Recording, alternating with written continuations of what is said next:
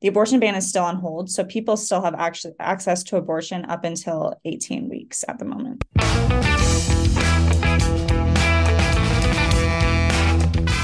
Good Tuesday morning, and welcome back to the Daily Buzz. I'm Dayton Olander. On June 24th, the U.S. Supreme Court overturned Roe v. Wade, bucking nearly 50 years of precedent and removing the constitutionally protected right to have an abortion. Since then, states around the country have been working to establish their own laws regulating abortion access. Utah's trigger law is currently being litigated in court, and lawmakers may add to state code next year. Reporter Emily Anderson Stern joins us now to shed light on what's to come in the Beehive State. Emily, thanks for taking some time to talk with us. Of course. Thanks for having me. So you've started reporting on abortion access in Utah, and you had a story published online this morning about where state law currently stands um, and what to expect moving forward. First, can you tell us whether individuals in Utah can still legally get an abortion today? After the Dobbs decision by the U.S. Supreme Court, uh, Utah's trigger law went into effect, was, which essentially banned abortions in um, most cases, with a few exceptions. But uh, the following Monday, a judge granted a temporary restraining order on on the um, law, um, which meant that the abortion ban is still on hold. So people still have actually access to abortion up until 18 weeks at the moment. Okay, and so there's obviously a lot of fighting in in the court system. Do we know when um, the trigger law, when that lawsuit could be decided? That's really up in the air right now. So, the Utah Attorney General's office last week asked the Utah Supreme Court if they could appeal that injunction. Um, the way it works in Utah is they can't just immediately appeal the injunction to the Supreme Court. They have to ask permission to do that. So, right now, um, the parties in the case are waiting to hear back about whether the Utah Supreme Court will allow the Attorney General's office to appeal that injunction. Interesting. And so that's that's one aspect of this, but as you detailed in your story, a number of state lawmakers are drafting legislation relating to abortion uh, that would run in next year's general session. Uh, can you give us a brief overview of what some of those bills may contain? Yeah, so uh, the trigger law that was in effect after the Dobbs decision was one that was sponsored by Senator Dan McCay. Um, and Dan McCay, looking at the legislature and some of the bill files that have been open for the next session, he plans to propose um, a bill that would amend the Utah Constitution to address rights relating to abortion. Uh, the details on what that amendment would be are not yet publicly available on the legislature's website. And when we reached out to Senator McCay, he didn't respond to us, but um, it likely would include restrictions on abortion within Utah's constitution which would mean in the future, uh, there are a limited number of bills that could be passed without being challenged in court relating to abortion.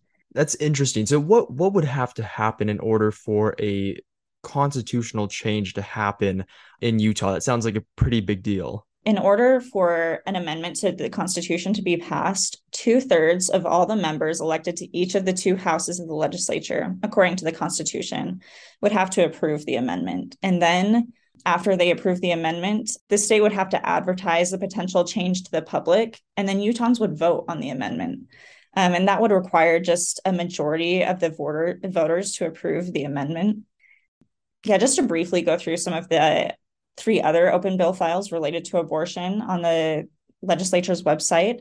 There's one that's been proposed by um, Representative Jennifer Dailey-Provost, a Democrat from Salt Lake City, that talks about expanding who victims can report their rape to um, in order to obtain an abortion. So, kind of some background on this one is part of the trigger law requires doctors who are giving an abortion to someone who is a victim of rape or incest to verify with law enforcement that that person was actually raped or a victim of incest. And Representative Dailey-Provost's bill would mean that those people can go to to other resources for help instead of just uh, law enforcement. So it would expand access to abortion for people who are dealing with those kinds of situations. Um, not too long after, about a month or so after she uh, announced that she was going to be bringing that bill forward.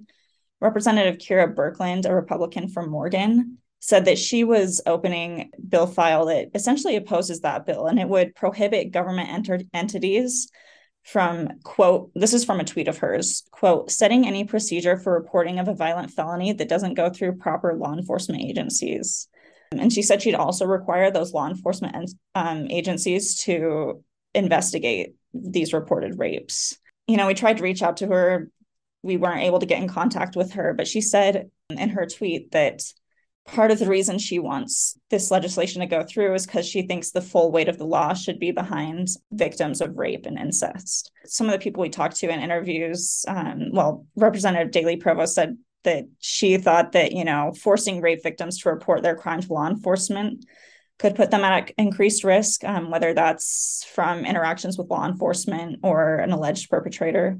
And then the fourth piece of legislation um, is going to be proposed by Representative Angela Romero and that would remove criminal pen- penalties um, for healthcare providers who offer abortion services. You know, if a doctor determines an abortion needs to happen, so they need to terminate a pregnancy for the health of the mother, then they wouldn't be held criminally accountable for what what they're doing it seems like a lot of abortion policy in Utah uh, has been in flux since the Supreme Court ruling that overturned Roe v. Wade, um, to the point that it can be difficult to track where state law currently stands at any given time.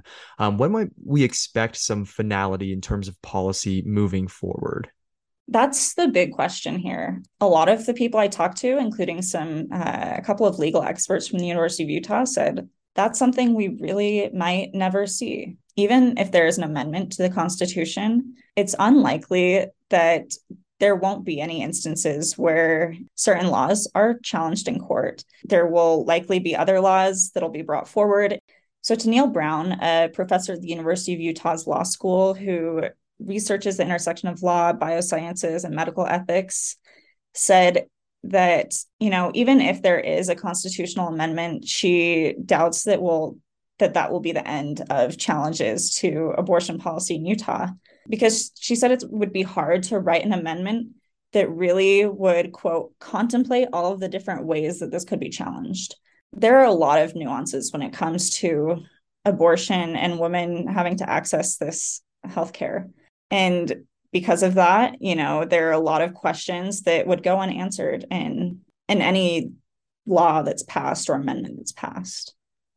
Interesting. And then that could leave open some room for litigation in the future, thus dragging out the process. Exactly.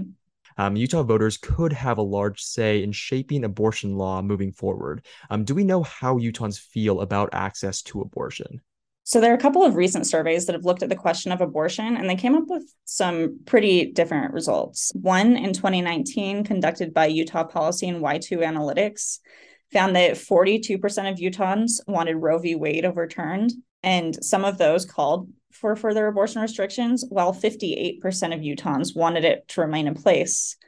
Um, and some of those wanted to further expand access to abortion. So, you know, from that poll, you'd think the majority of Utahns don't want um, really heavy restrictions on abortion. But then, in a more recent statewide poll conducted by the Deseret News and the Hinckley Institute of Politics at the University of Utah earlier this year, 46% of Utahns said they believe abortion should only be legal in cases of rape, incest, and threats to the mother. And 10% believed abortion shouldn't be legal in Utah at all. So that would put about 56% believing there should be restrictions on abortion to some extent. Those those numbers are pretty pretty different. So either in the you know the past few years, Utahns opinions on abortion have changed drastically or really these polls don't completely accurately reflect how Utahns are feeling about abortion. Um, a lot of it can come down to the questions asked and again, it's a really nuanced subject, and uh, it seems like Utahns' opinions are pretty wide ranging. Sure. And if an amendment to the Utah Constitution were to ever hit um, the ballot, um, what what is needed for it to pass voters? Yeah, just okay. the majority of voters need to agree to that, according to Utah's Constitution. Emily, thanks so much for your time. And that's it for today. I want to give a huge shout out to Salt Lake City band The Pelicans for our music. We'll be back with more news tomorrow.